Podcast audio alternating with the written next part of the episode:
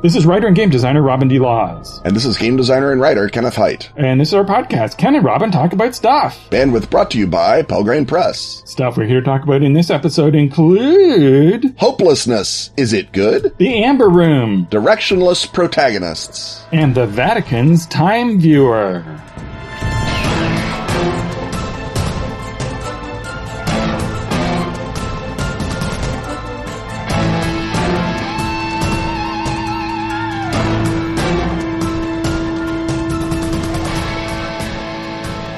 You've perfected the dosey dough. You've mastered the mashed potato. You know your dance crew is the hottest around, but now it's time to prove it. Breakdancing Meeples is a real-time dexterity game of, you guessed it, Breakdancing Meeples. Designed by Ben Moy and published by our friends at Atlas Games. To play, roll your Meeple dance crew as fast as you can, over and over. Lock in useful rolls and re-roll the rest to complete dance routines and score points. After four one-minute dance rounds, the crew with the most crowd appeal wins the trophy. Breakdancing Meeple comes in a metal tin that's nearly as indestructible as your high school boombox. It plays two to four people, ages six and up, in five minutes. Find Breakdancing Meeples at your friendly local game store or at atlas-games.com backslash breakdancing. Because when beats bump, Meeple's gotta dance.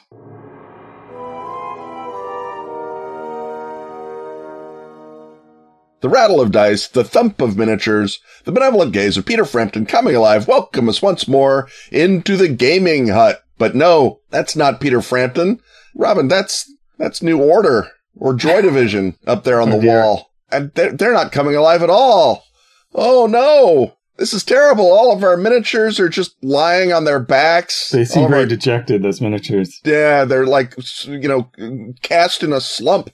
Uh, because beloved Patreon backer Ross Ireland has asked, how important is the capacity or perceived capacity for victory in an ongoing game? Is there any value in permanent hopelessness? Robin, is there any value in permanent hopelessness? Um, if you and all of your players together want to have something that is permanently hopeless and want it to go on over a period of many sessions, the question then is, uh, there's still got to be a victory condition in there somewhere. It's just a different one. And I think, first of all, in that sentence, the if you and all of your players part of that last passage is doing a lot of work. Right. So I'd question, do you really have five to six people who want to explore hopelessness over a long uh, period of time? Right. Because uh, even works of art that are extremely dour and downbeat, uh, other than I guess the writings of Thomas Ligotti, Mhm. have levels to them, right? The reason that we, uh, the thing that according to the beat analysis system that I write about in Hamlet's Hit Points and Beating the Story is that uh, when we experience a story, we uh, oscillate between hope and fear. That there's something we want to have happen in the narrative and something that we fear will happen in the narrative. And if you have no hope, if it, everything is just always a downbeat and it is predictably a downbeat, if you know everything is always uh, going to uh, uh, go to heck in a handbasket, you lose not only engagement, but you also lose suspense because you uh, uh, are feeling uh, down and uh, also you know what's going to happen. And so the contrast with that is, and, and uh, Ross cleverly writes, ongoing game. We're all familiar with the convention environment where you all decide that your Trail of Cthulhu characters are going to be eaten at the end of the three to four hour session. And that's fun. That's sort of an ironic victory condition of how do I get everybody creamed? But beyond that, I think we're entering the realm of an extended aesthetic experiment, right? Yeah, I mean, I, I want to briefly parenthesize and say that the experience of reading someone like Ligotti or even a less unalterably bleak but still downbeat horror writer like Ramsey Campbell, the story beats are not so much hope and fear. They're the fear you already have versus a new fear. So it's versus understanding versus surprise are almost yes. the beats. My hope is I hope things don't get even worse. Or worse. My hope is that it's only going to be a bug. And my fear when it's revealed is, oh, it's actually all of the universe. And, and I think that that maybe is a whole different segment, but it points us toward the question of victory which draws a difference, I think, between local victories and ongoing victory. And a local victory, of course, with an ongoing uh, career of hopelessness is literally every Call of Cthulhu game.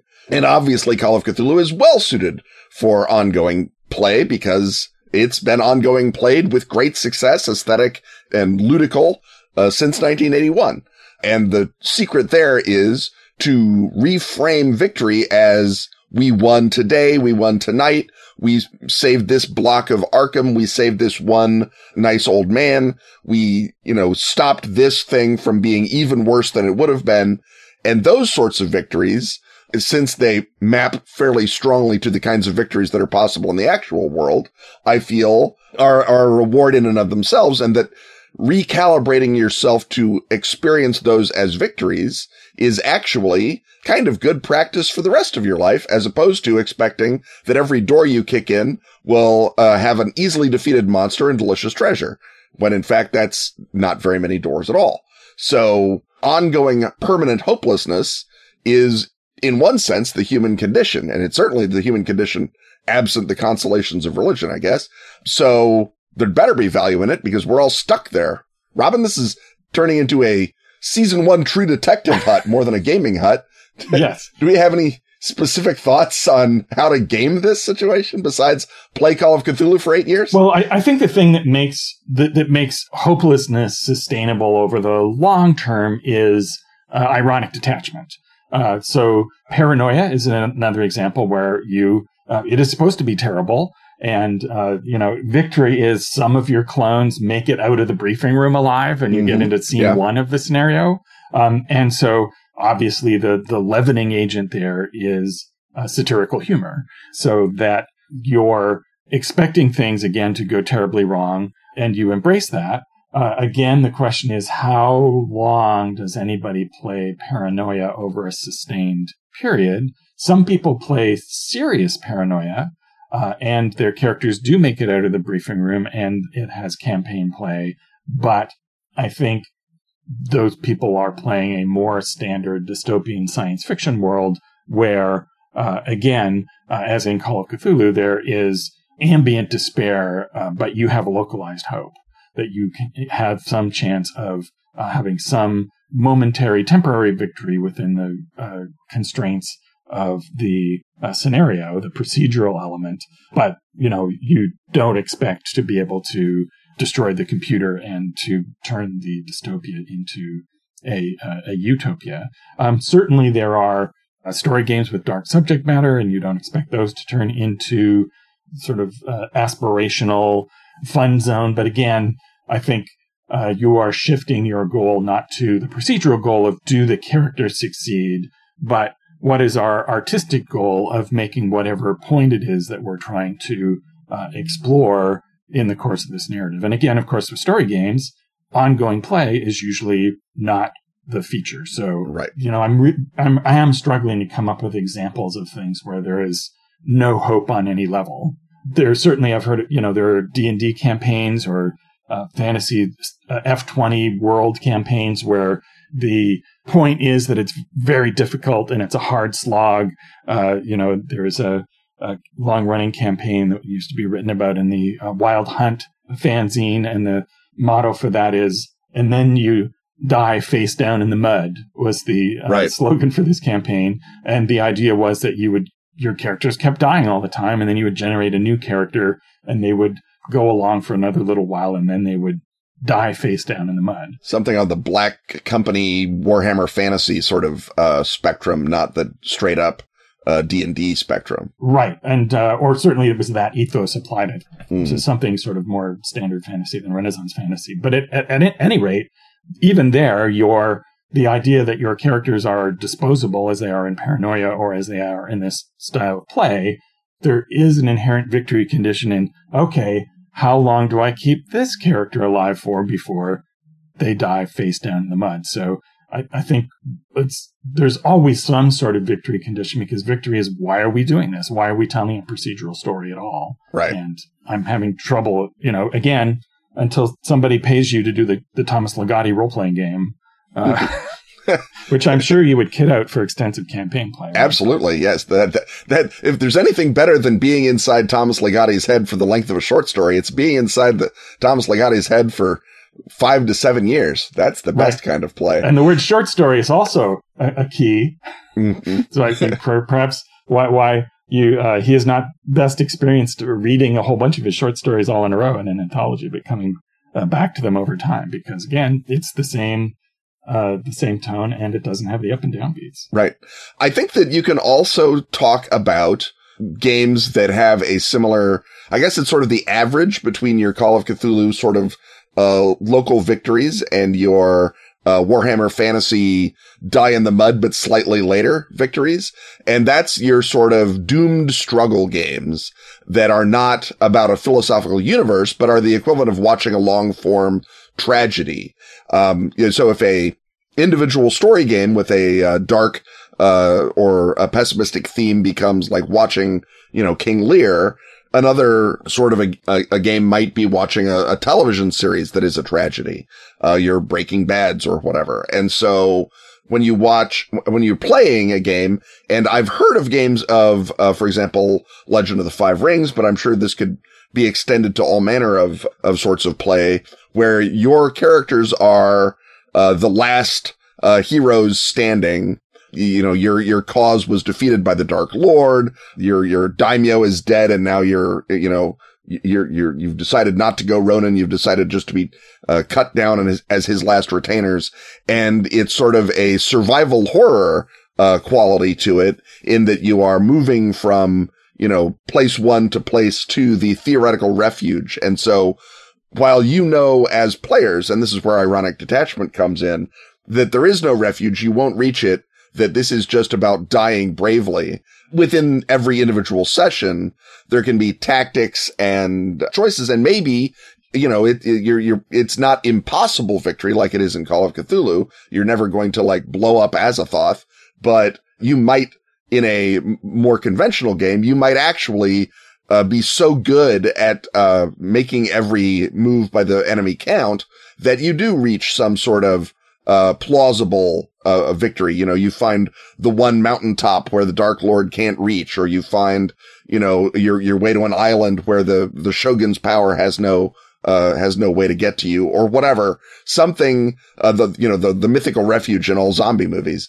Uh, you know, the American Island Air Base or something, and so you have that as a as a lodestar even though you as players are ironically detached enough to know that unless literally everything breaks right and you're super smart and you don't lose all of your shotgun ammunition in the first adventure, you are, you're not going to get there. That only exists as hope for the player characters, not for the players. And I think that that can be rewarding. And I've heard of games like that that people play deliberately exploring this sort of what are our characters heroism like in the face of tragedy as opposed to in the face of nihilism, which is a different question for uh, Call of Cthulhu play or the Ligotti role playing game, Ligotti-Shu coming soon, no doubt. And you could certainly have a game where there is no procedural hope, but there is still dramatic interest. So you could do a drama system game set on a spaceship which has gone off course and inevitably at a certain point uh, you know that the ship is going to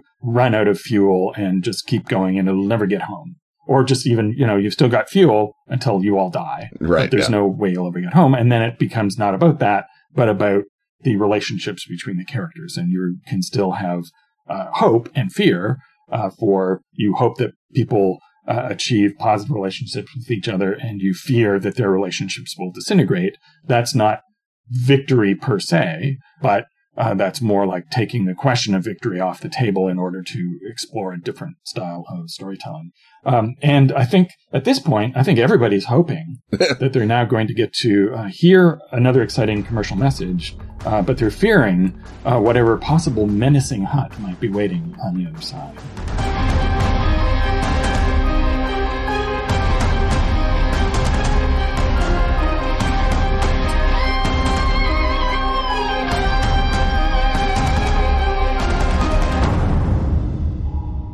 Hey, 13th Age adventurers! Whether your one unique thing is a robot hand or a deck of many futures, Whether you're friends with the Diabolist or frenemies with the Great Gold Worm, all are eventually drawn to one dark lure. the Underworld!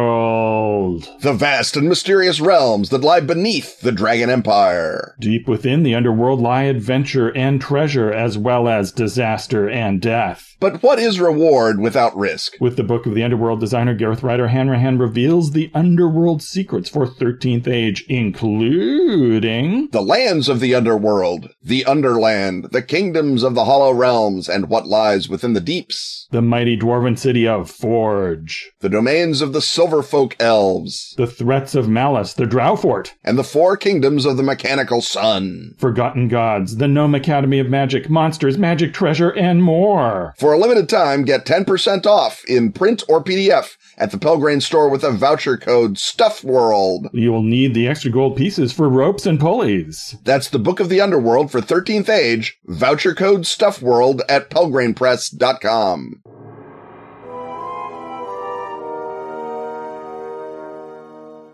The beautiful appointments, the uh, glow of uh, candlelight, and uh, the work of fine artisans tell us that we are once more in the History Hut. But this time around, the History Hut, I think, is as beautiful as it has ever been. It is a triumph of uh, uh, craftsmanship uh, because beloved patron backer Mikey Ham says that he has uh, heard an episode of Endless Thread about the Amber Room. And uh, although uh, he found that very interesting, they left, speaking of leaving things on the table, they left like some curses and stuff on the table. And so uh, he would like us to uh, give the Cardus version of the Amber Room, which requires us to explain to everyone else uh, just what that is. And as you might guess, it is a resplendent room finished in gilt and all sorts of other rich uh, substances, but also primarily amber. And it was commissioned in 1701 for uh, Charlottenburg Castle in uh, Berlin, or Char- uh, Charlottenburg Palace, I should say, uh, but was actually then wound up being installed in Berlin City Palace. And then it was uh, had a brief life in Berlin before Peter the Great was given it as a gift. And uh, Ken, this is the point where you're going to uh, pick up the story for us. Okay. It's basically a gesture of alliance between King Frederick Wilhelm I of Prussia to Peter the Great. Peter the Great at that point has just beaten the Swedes and is the new guy to make happy in the Baltic. So losing your amber room, your 600 square foot amber room is a small price to pay for an Eastern front that won't make trouble. And that is, by the way, laying pipe for what is about to happen uh, in our story. It'll take like 150 years Yeah, in so real if life. you don't have a princess to, to, to hand over, um, make with an amber ring. Make with an amber room. And he puts it in the uh, Catherine Palace in Tsarskoye Selo, which is a royal, it's like the Versailles of St. Petersburg. They, they add more amber because Romanovs have no taste. And so they got like Medici amber panels and other, anything that had amber on the wall. They dragged it up to Tsarskoye Selo and, and slammed it into the amber room. It, it said amber room. It's a room to put your amber. Right. It's where you put your amber. Someone brings a bunch of amber to Catherine the Great and says, where should I put the amber? And she says, we literally have a room for it. Put it there. Uh, so by the time that they're done assembling it, uh, the czars have assembled six tons of amber, which if you've ever held amber, it's not a heavy resin. It's not a heavy substance. So that's a lot of amber. And then that Eastern Front nonsense comes back into play. The Nazis invade Russia. And when they get to Tsarskoye Selo, they loot the amber room and pull it off the walls and carry it back and reassemble it in Königsberg, uh, which is in East Prussia or was at Yes. that point in East Prussia. There's more to that story coming. Right. And, and and when the Germans were coming, there was some thought to, well, how do we hide the amber room? Let's put wallpaper on it. But that's all you can do. It's, an, it's a famous And- treasure of the world, And, and, and that didn't work. it did not work. No. So, uh, it took, uh, only 36 hours to disassemble the amber room, which seems fast. They brought it to, uh, Königsberg. Like I say, they built it up and, uh, were showing it off to the townsfolk of Königsberg. And then it turns out the war kept going. And b- before you can say boo, the Red Army is outside Königsberg and everyone has run around in a circle saying, Oh, we probably should have repacked the amber room for shipment to a salt mine or something. Uh, Königsberg is, what do I want to say? Uh, firebombed by the Royal Air Force in 1944. It is then cut off by Soviet tanks of the Red Army uh, in 1945. At some point, keeping track of the amber room was not anyone's priority, and when the rubble had settled and the smoke had cleared, there was no more amber room. Its uh, curator was a guy named Dr. Alfred Rohde, and when they asked him what happened to the amber room, it turned out he was dead of typhus. He died of typhus while in Russian captivity in December of 1945, uh, right before they could ask, what happened to the Amber Room. And so there have been speculation that it was carried off on a boat. The uh, Wilhelm Gustloff, which was an enormous ocean liner that evacuated lots and lots of people uh, from uh, Königsberg and lots and lots of goods, and was sunk by a Soviet submarine. Or possibly, people are now speculating it might have been the Karlsruhe, which was another ocean liner that left uh, Königsberg and was sunk by a Soviet plane. So the Amber Room is very possibly scattered over the floor of the Baltic if it wasn't already obliterated by either the bombing or the artillery of the uh, attack on and siege of Königsberg. And so most people, when they look at what Königsberg was like in uh, January of 1945, and they're asked, where are the six tons of flammable material? Uh, I think the answer would be, oh, it was set on fire at some point. I, so the mystery of the Amber Room has always struck me as someone really wanting there to still be an amber room and there are yeah. bits of amber room mosaics that were looted at one point or another during its peregrination that people have found, but the whole amber room is, um, uh, well, who knows where it is? Uh, there is a, my favorite conspiracy theory is that Stalin had a fake amber room built that was just like the real amber room and hid the real amber room somewhere in Russia, in Siberia, and then shot the guy who knew where it was so that it's sitting out somewhere, uh, just like an, an amber sickle waiting for someone to find it. Uh, that is probably not true because again, Stalin, if he had that kind of planning, he wouldn't have been caught with his pants down uh, during Operation Barbarossa. So there we are. Well, maybe he was distracted by making arrangements for the Amber Room and like wasn't attending to the war effort. Hanging out in the Amber Room. yeah. And so uh, there's an idea, of course, that there's a curse associated uh, with this. I think that first of all, Rohde and his wife dying of typhus uh, is uh, not promising curse material. Hate to be a fun no. here, but dying of typhus while in Soviet custody at the end of World War II uh, I think is uh, not strange or mysterious. I'm going to go on a limb there. No, if, if that's true, the Amber Room curse claimed about a million people. so I don't think that's what it was. Uh, there is a uh, German uh, soldier, former Wehrmacht guy named Georg Stein, who became a professional, I assume, roustabout and problem maker, but he called himself an Amber Room hunter. And at some point, he was murdered was found in a forest near Munich in 1987 with his stomach slit open. And I'm pretty sure they weren't looking for the amber room in his stomach. I think that might have just been he got up someone's nose about an entirely unrelated matter.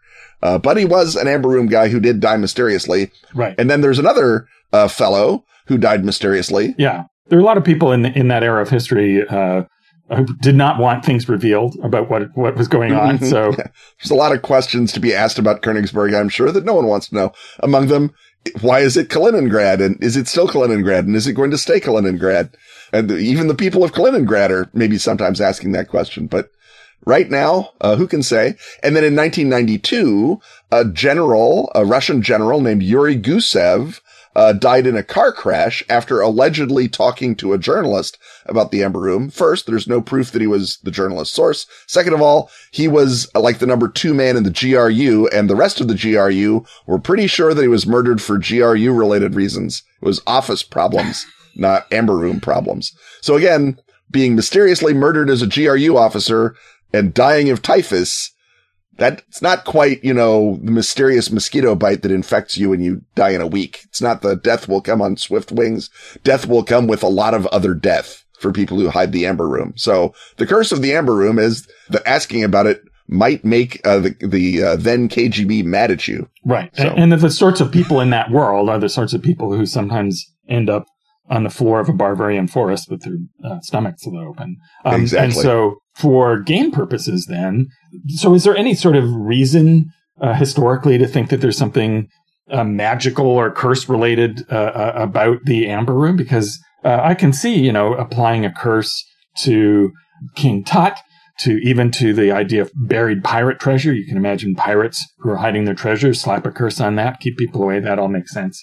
But it doesn't seem like there's any particular occult significance to the Amber Room that would uh, lead it to curse people. And it's not, you know, a a sacred artifact. It's a profane artifact, right? If you really revere the fact mm-hmm. that uh, previous authoritarian rulers sucked a lot of money out of their countries and put it into uh, luxury goods, it's like it's beautiful decorative art, but that doesn't seem all that uh, resonant. So it seems more to me that unless you've got something secretly elliptonic up your sleeve, that really it's more of a matter of the milieu of uh, spies and military officers that uh, suggests, uh, you know, sort of a, a, shadow world where people get knifed rather than uh, one in which uh, spirits of revenge uh, crawl out of the grave. I mean, I guess the best possibility is less that there is a Medici intaglio that hints at dark Nyarlathotepic doings than it's just a big old room full of amber and that amber is itself magical and weird because amber, of course, first of all, um, it's the tears of Apollo. So it's got God power in it. Um, you That's have what that, happens when trees cry, right? That much amber together possibly acts as a resonator or some sort of device because, of course, the Greeks discovered electricity by rubbing amber against uh, cloth and noticed that it generated sparks. So amber acts as a reservoir, a capacitor for electrica. And so one can imagine a acoustic combination of, of panels or a geometric combination of panels that when knocked or wrapped the right way sets up an acoustic vibration of the sort that the Lemurians might have used or, or whatever it is you want to pretend.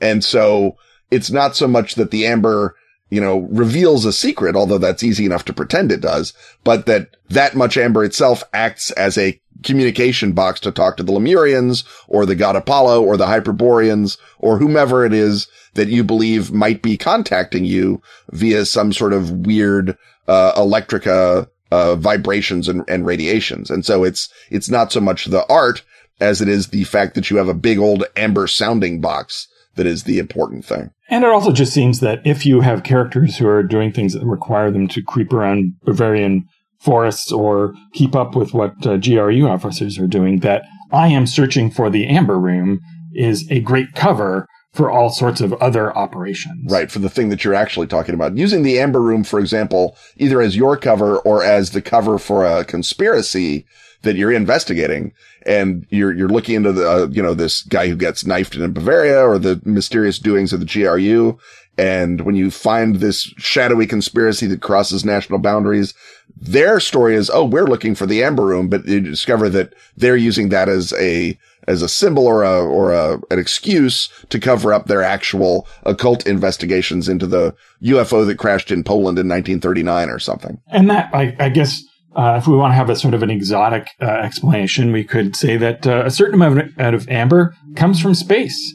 That perhaps uh, the original makers of the Amber Room found an amber UFO and uh, chopped it up for bits, and it's the uh, the ultra terrestrials from that amber dimension who want to come back, and they you know they arranged for the uh, bits to be spirited away uh, during the uh, World War II and uh, and want to pick up all the pieces. And they're still mad at uh, Frederick and everybody else who uh, who messed up their perfectly good UFO by chopping it up and turning it into a very attractive uh, Renaissance style room. And as we know, uh, Professor Michael Crichton has explained to us that amber contains insects from the mysterious and ancient past.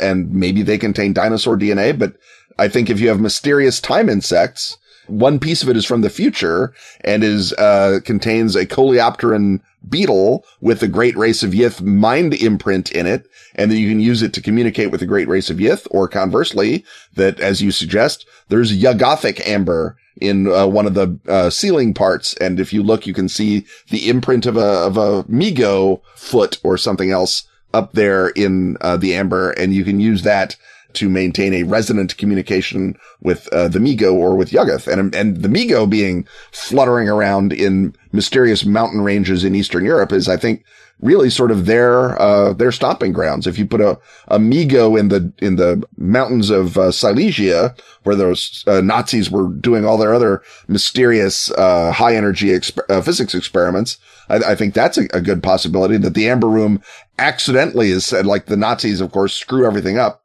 and they accidentally set up a resonant wave in 1945 when they're con- contacting Yuggoth that activates the Amber Room because it's got all of that, you know, uh, electrica in it. And uh, now, if you find any piece of the Amber Room, you're that much closer to being able to recreate the carrier wave that talks to Yuggoth. Uh, well, speaking of resonant communication, there can be no communication more resonant than the exciting commercial message you're about to hear, beyond which lies another segment and or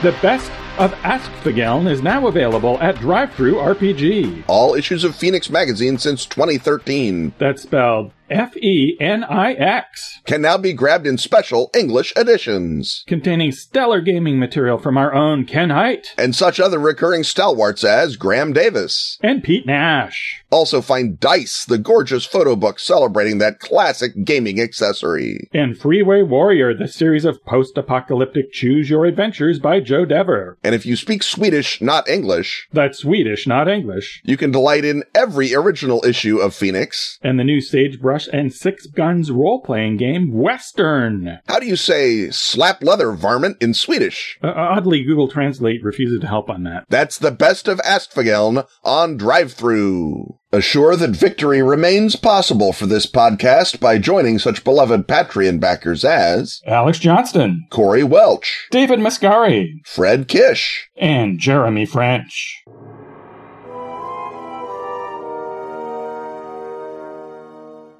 The rattle of keys on the IBM Selectric, the glug of mid-priced bourbon into the jelly jar welcome us once more to that most professional of huts where we learn how to write good. And today in uh, the How to Write Good, we'll talk about the protagonist and what happens when they are not pro anything and barely even tag. Robin, protagonists that don't do anything are now the hallmark of basic cable prestige drama series.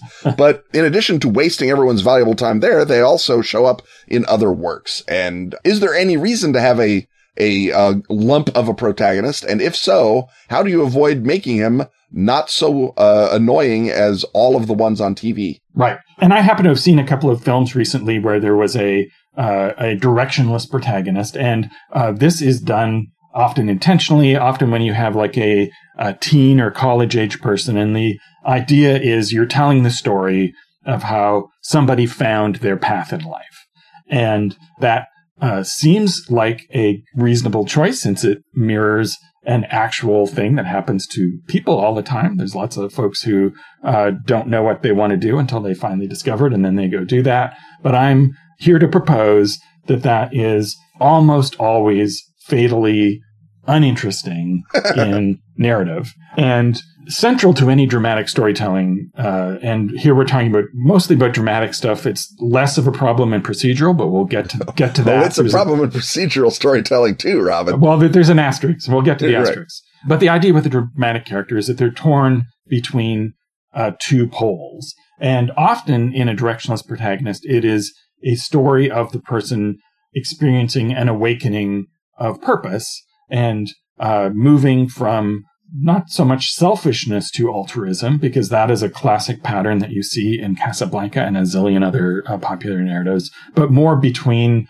directionlessness and action. And that is a problem if that's the thing that happens at the end of your story, because to once again go back to how narrative works, uh, when you engage with the narrative, you have uh, a hope for what you hope the protagonist will do and a fear for what they will uh, fail to do. But if they, the protagonist is not strongly attached to a hope or a fear, if they do not have a thing that they really want to do, but are just sort of bouncing through life waiting for something to grab them by the scruff of the neck and draw them in, then you, the audience, don't have a reason to be compelled and to be rooting for one thing or another to happen. Or sometimes you'll st- see a story where the character has two potential paths in life, but they're just sort of passively being drawn toward each of them until they finally pick one at the end.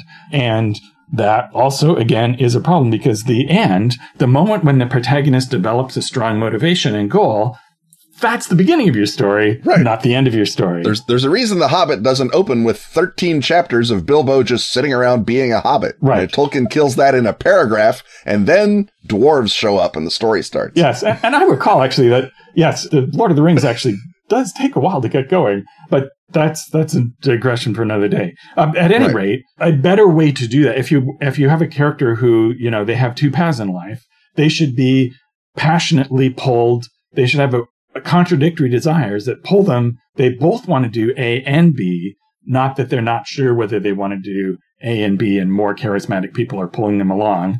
Uh, because the other thing about a directionless protagonist is they're not passionate yet. They don't care much about anything. They're not the stronger character in the story. Often there's a mentor or a tempter or a, a sort of tour guide who are leading the, the character uh, through. Uh, in, in the Matrix, uh, Neo doesn't know he's the Messiah right away, but everybody at the very beginning of that story shows up and tells him he's the Messiah and mm-hmm. tells him to get his Messiah shoes on and get moving. Right.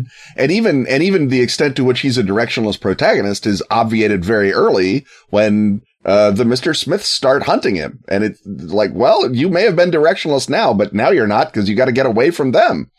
And good thing you fell in with us, you know, cool kids in the black trench coats. Yes, and that that is another way to do it is to have a powerful counterforce that as forces do, forces the issue, requires uh, the character to uh, commit to survival, if nothing else, and through the desire to survive, uh, then you have a hope. I hope I survive. You have a fear. I think I may not survive. And then as you move toward that, you experience your awakening. And so I think that's a much stronger way to do the awakening story, which uh, is a staple of uh, uh, Western literature, if, if, not world literature, and uh, gives the character some other reason why they need to move on uh, and not just sort of be bobbing along uh, like a cork. Are you thinking of particular characters, uh, Ken, when you talk about uh, basic cable and uh, characters being directionless? I mean, my my classic example for this, my go-to example, although a lot of people didn't see it for the excellent reason that it was boring, is the spy show Rubicon,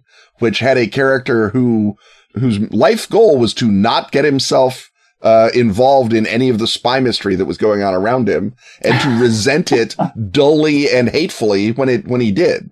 But you can, I mean, for example, that's really what Daredevil is in the whole second season of Daredevil. He's the directionless protagonist. He becomes a sullen crybaby. He's literally Daredevil. There's angry ninjas running around. There's Elektra showing up and literally all Daredevil does is he just, you know, whines about being Daredevil and every so often bounces around on a rooftop. But it's, it, it's just like pushing your head through suet to watch these things. And I take it you didn't make it to season three because I did boy, not make it season three double down on it said Daredevil right up there on the front. Yeah.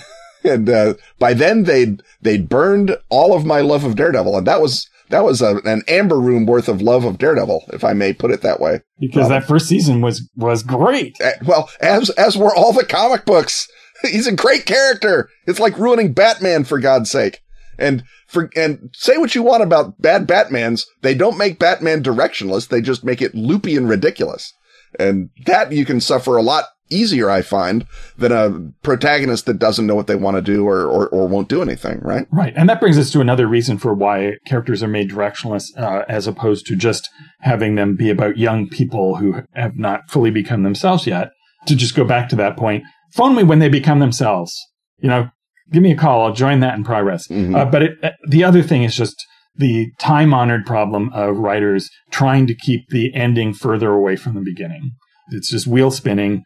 It's like, yeah, let's, let's have him mope for four episodes so that we can just stretch out the season order. Or you could create a plot and have things happen. uh, and have a procedural. Uh, which brings us to the whole uh, procedural issue because, of course, Daredevil, although that show, like a lot of others these days, has that problem of mixing up dramatic and procedural storytelling without really understanding the structure of that. And so you get to the point of his dramatic contradiction is is he Daredevil or does he not want to be Daredevil? It's like, oh, okay. Again, that's directionlessness. Do you want to be yourself or or not? Um, mm-hmm. And that's where we get to that uh, one of our bête noir on the show, good old Joseph Campbell and the hero's journey, and the idea that the refusing the call is somehow a super important uh, part of the quest. Some more valid like, or important or even a very big part of the myths he took it from. No. yes. The answer is no. If you were asking, if you're noting at home, if is Joseph Campbell right? The answer is always no. And so, uh, if you find yourself writing, well, what if I have the part where he's really reluctant to go and do this? No, don't do that. He is not reluctant to do the thing. He is torn in two equally strong directions, which you, uh, the viewer, aren't sure he should go. So it's not, uh, do I go and save the universe or stay at home on my farm? It's rather, do I stay here and fight the enemies uh, on the farm or do I fight the bigger fight? Right? Those are both right. two compelling things and it's a difficult choice and that which of those choices you make uh, tells us about you. And of course, as a writer worth your salt, you will make sure that it's the character chooses the direction that is most appealing to the audience and the one that they really want to uh, see them uh, undergo. And maybe there's a terrible lesson that you learn. You might go down the wrong path and realize that that's a dead end and have to go back to the other path. But at all points, you want to have a passionately engaged character who wants something. And if you don't have that, you're focused on a secondary character and you need to find the character in the story who does want something and write about them. And I think, uh, once I become very emphatic, yes, right, and you just nod in agreement. Nodding, of course, doesn't super work. Nodding is not ideal podcast uh, etiquette, kids. Right.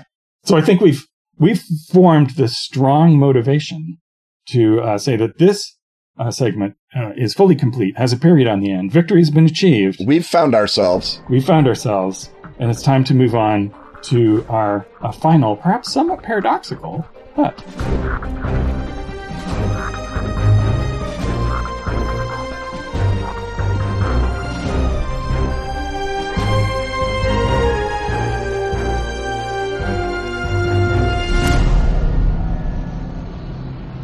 Suit up, agents of Delta Green. Your battle to save humanity from unnatural horrors is going beyond the Beltway. With Delta Green The Labyrinth now shipping in beautiful and weaponizable hardcover to a secure dead drop near you. Written by Delta Green co-creator John Scott Tynes, this all-new collection of organizations dives deep into the fissures of America in the new millennium. From the loathsome servitors of the 1% to the hard scrabble faithful of the Rust Belt. From the abusive warrens of the internet to the lonely chambers of every human heart. From the toxic legacy of the Cold War to the doomed idealists trapped in a world they cannot save. American life has entered a labyrinth of twisty, turny passages. And while there are many ways in, there is no way out. Unless knowledge is a way out. In which case, find Arc Dream Publishing's Delta Green the Labyrinth at your game purveyor of choice. Disclaimer knowledge is not a way out.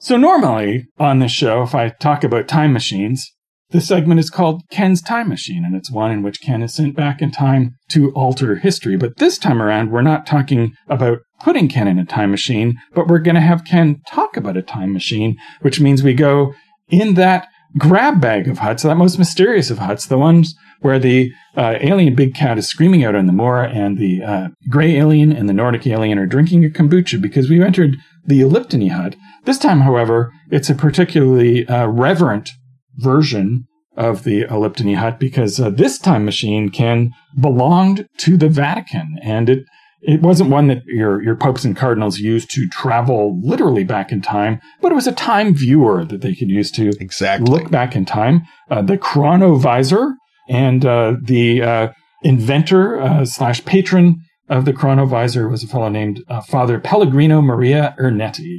Uh, and at this point, you're going to pick, pick us up, Ken, and, and tell us exactly how the chronovisor came to be and uh, what might have been glimpsed uh, through it. Right.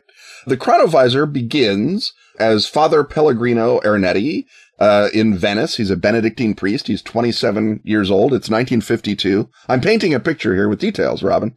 And he's attempting to fix, to, to sweeten recordings of Gregorian chants. And he's screwing around with uh, recordings. And at some point, he's uh, got all of his reel to reels and his whatnot set up. And he hits uh, record. And when he plays it back, he has accidentally recorded the voice of a dead priest. Now, you might say that an, an ordinary priest, a regular priest, would uh, say, I was drinking too much. I've screwed it up, or would go on to invent Raudive voices and EVP eight years early, but not our boy Pellegrino. Uh, Father Ernetti, uh, being a Pythagorean, a devotee of the old uh, laws and uh, and study of music, believed that maybe Pythagoras had a point and that music was an eternal phenomenon. That once you've played a note of music, uh, that note continues forever in the crystal spheres of the cosmos. And so, if that's true of music, what about people's lives? Because people's lives are like music. They're light and shadow and sound created by God. They leave a trace in the world, uh, the trace of the soul. Why can't that be picked up by a simple chronovisor piece of equipment? Right. And, and, and also if, if you're a, a priest and you record uh, the voice of a dead colleague, you know it's not a ghost, right? Uh, because your colleague has gone to heaven. So there's only one possibility, which is that you've recorded the past. Right. That's just Vatican 101. Right. That's standard. That that that's in the Catechism. Um, what if I hear the voice of a dead colleague? Uh, were they a good colleague? Yes. Then they're in heaven. Were they a bad colleague? Then they're in hell. Oh, then I must have recorded the past. Not a ghost. Anyway, so uh, they uh, assign according to. I don't know if this is according to Father Ernetti because Father Ernetti while a, a, a guy who's sort of, well, he's the sort of person who starts building machines to record the voices of the Pythagorean spheres. I think that the real sort of problem child in this is another priest named Father Francois Brune, who also had a side career of writing elliptony books. And Father Brune and Father Ernetti, and according to Father Brune, Enrico Fermi built the chronovisor. Uh, and they built it. It has a antenna capable of receiving all harmonic vibrations, a tuner, uh, similar to an oscilloscope, like you do. Often, Robin, you'll be screwing around with an oscilloscope. You'll discover you're picking up vibrations from the crystal spheres and recording equipment, which I guess is just a standard, like reel to reel and then eventually a motion picture camera. And so they looked at speeches by Mussolini and Napoleon. They, they were in Rome by now. So they're, um, you know, jinking around through Roman history. Uh, they find uh, a vegetable market in the time of Trajan. Uh, at one point, and this is the sort of thing that strikes me as, as like a, a, a real fun human detail. Father Ernetti, rather than jump right to the crucifixion, says, wait a second. Quintus Ennius's play Thyestes has been lost for centuries. Let's see if we can find a performance of it and record that. And uh, they did. See, Father Ernetti, uh, if if podcasts had existed, it would be Father Ernetti talks about stuff. I'm pretty exactly. sure. Yeah, very very much so. And um, so then after they've got the vital question of the script of Thyestes solved, someone says, "All right, all right, stop screwing around. We are at the Vatican. Let's go find Jesus." And guess what? They did. Uh, according to the chronovisor, Jesus was crucified in 36 AD. They saw him give uh, speeches and sermons, and then they saw his trial and execution, and they saw the resurrection. They saw the big bright light of uh, Jesus' resurrection. And they so, recorded this all on reel to reel that we have access recorded to. Recorded it all on a film medium. According to Father Ernetti, it looked like uh, shadows projected through alabaster, as if we were seeing through a crystal, which I don't know if that's a, a priest joke about good old St. Paul and uh, seeing things through a glass darkly. Uh, Father Ernetti decided this was the astral record is his name for the uh, Pythagorean sphere recording. So this was an experience of a reflection. Right. Yeah. And, and so, uh, it, they, they bounced around. Um, he addressed a parapsychological congress in 1966 about his chronovisor. He did not show them his film of Jesus. Apparently the Pope, uh, Pope Pius XII said, don't show your film of Jesus to anyone, possibly for a lot of good reasons. And then they, uh, maybe translated the original Ten Commandments or recorded the lectures of Pythagoras. Again, this has got a very strong Father Ernetti gets time on his own chronovisor vibe. And right around the death of John Paul I, Ernetti dismantles the machine and refuses to work it ever again. And we don't know if that's a mean comment about Pope John Paul II or what, but that's what he decided to do. And he went on to his second career of being an exorcist, which is a perfect capper, I feel like, for Father yeah. Ernetti's career. He died in 1994 and uh, it was buried in things Italians thought until in 2000, a guy named Peter Krassa uh, wrote up a beautiful book called Father Ernetti's Chronovisor, which I read at the time and fully recommend. And of course, Francois Brune published it in his own uh, collections of elliptony in French, and it leaked out uh, from him to a guy named Robert Charroux, who was sort of a second tier uh, von Daniken uh, he's sort of the, the French Brad Steiger, if, if that uh, means anything to the kids out there today. And so Robert Charroux sort of let slip the, the, the, the facts of the, of the chronovisor. And that's where it lies today in, in pieces in Rome and or Venice, or maybe in its own little room in the Vatican, happily purring away and showing, you know, St. Paul preaching Protestantism. And that's why they don't let you look at it. Right. And if you dismantle your time viewer and then become an exorcist, it does not require an enormous leap of deduction to know that finally Father Ernetti saw the devil mm-hmm. uh, through his time viewer and uh, realized that uh, you don't want to keep seeing the devil through your time viewer. That allows him to exist in all time simultaneously. Uh, which is something you do not want the devil to be able you to do. You do not want. Yes, right. that's uh, that's up there in the catechism with was that a ghost? Right. Per- perhaps you've even allowed the uh, the devil to the ancient devil to escape to our modern times and team up with his current self. Now, now you got two devils. So mm-hmm. no double, wonder you double. have to go out and get into the exorcism business. So we don't even have to make that a plot hook. It already is one. Right. That could be the, the beginning of your whole series of uh, badass exorcist game is uh, your uh, somewhat unwise uh, mentor has allowed the devil to escape through his time viewer and it's your job to put him back. Mm-hmm. Lock him back up. Yeah. Now I understand you've uh, got some other, that the chronovisor is, is not uh, history's only way of looking back into the past. I understand that there are some other examples. Right. Yes, there are. Um, in addition to people, you know, looking through their uh, magic mirrors and seeing what happened in the past, which of course happens uh, as late as our buddy John Dee, um, who used to look in the magic mirrors and he saw what sounds an awful lot like dinosaurs to me, uh, walking around um, when he d- describes it, um, and he says that there's these huge scaly animals uh, rampaging around in a jungle. That sounds like John Dee saw dinosaurs to me. But leaving magic aside, Robin, let's talk science. And we'll begin in 1897 in Liverpool, where a fellow named William Maplebeck and another fellow named Robert Stooks, and these guys are old, uh, established members of society. Uh, they work at a f- uh, photography lab a very new science at the time. And they th- theorized that if you reflect something in a mirror, that reflection will reflect in another mirror forever. So what if you set up a pattern of mirrored quartz lenses that just caught the reflections of things from the past? It doesn't matter how long ago something happened as long as the mirror keeps transmitting it forward. Well, having the thought is the father of the deed. They build their machine and they show their cine camera view of old timey Liverpool at a, at a, a theater in Liverpool and are immediately pelted with fruit and garbage and howls of charlatan and fraud. And so, uh, rather than continue their lecture on time viewing, they packed up their time viewer and were never heard from again. If you're going to mess with fun ruiners, don't do it in Liverpool. Do not do it in Liverpool. the Liverpool fun ruiners come to play. they, they, they come hard. Uh, so then uh, we have a fellow named Baird T. Spalding, who is kind of one of the fathers of the New Age in America. He, and also a Groucho uh, Marx character. He also, also, um, he went to the mysterious East, which may have just been upstate New York. We're not sure. Um, he was born in upstate New York, so he's one of our burned over district guys. And he had a, a number of books that when a, uh, mining engineer's widow published them privately, it turned out they sold really, really well. And so he was like, this is all of my ancient wisdom that I have. And, but maybe I have some more ancient wisdom in a trunk in my attic and I hadn't noted about it.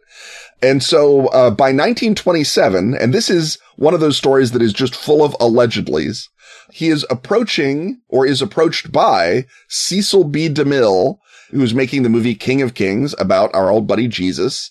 And he says, Baird T. Spalding, I understand from your books that you have a time camera. Have you seen Jesus? And what did he look like? And what was everyone wearing? And so Spalding, uh, nothing loath says, why, yes, I have a time camera. I built it with the brilliant electrical engineer Charles Steinmetz, who has conveniently been dead for four years and cannot contradict my statement that he and I worked with 11 men in Central Asia to build a time camera. And, uh, Baird T. Spalding fell in with a publisher, uh, in California named DeVorss. Uh, and, uh, Baird Spalding died in Arizona with no money in his pocket because once you're a best-selling author, you fall in with a publisher and trouble, trouble sets in. Yeah. But the happy ending is that DeVorss was shot to death by a jealous husband mere months later. And so both DeVorss and Spalding well, if your name is died. divorce, that's, that's eventually going to happen to you. It's it's going to happen to you, and I just I, I can't go too deep into this because Baird Spalding and and I, I think his name is uh, Douglas or Donald DeVorss. That's a story worth telling all by itself. But anyway, they had a time camera, and then so, they so didn't. perhaps something a, a Patreon backer might request of us. It could happen. It could happen. I can't see through time, Robin. I only travel No, through it. Exactly. And then uh, the last guy I want to mention is a radionic experimenter. And radionics, as you know, Robin, is the science of examining a blood drop to determine whether someone is ill. And you say, well, that's just regular science, Ken. No, no, no. If you look at a blood drop, you can tell if someone's got uh, like a metal pin in their stomach. And that's where it gets exciting because you have to think very hard about wanting to take a picture of the whole person through the blood drop. It's basically uh, Kirlian photography, but with a blood drop instead of a leaf. And George de la Warr said, well, I don't understand why we can only take pictures of the present with our radionic camera. My wife and I both bled on this sample and we used it and we took a picture of our wedding uh, with my time camera Right. in 1950. And I think that is the, it, that's a lovely way to go out on time cameras. Yeah. If you lose the original negatives from from that the photographer took, radionics. There's always a way back. Yep, there's always a way back. And then so the notion of the well, the missus and I bled on a slide, and now we have a picture of our wedding that looks an awful lot like blobs in a blood drop. And, and that's the best kind of time camera, I feel Yeah. like, is and why is the devil at our wedding? Oh Why no, is the devil there? We've, Oh, we've no. released the devil. Father Let's Ernetti, Father save Ernetti. us. So we don't need, need to do the bit where we explain how to turn this into a game scenario because uh, inherent, inherent to your gaming experience. We've already done that. Right. We've got uh, our Vatican exorcists uh, hunting Satan already. So Yeah. I think uh, uh, later when we look back in time at our recording of this podcast, we will nod, uh, which is again not great on a podcast, but nonetheless we will nod and say that we uh, concluded our business here uh, for yet another week. But we'll be back, uh, perhaps unaided by time devices, or back to the regular old time device next week.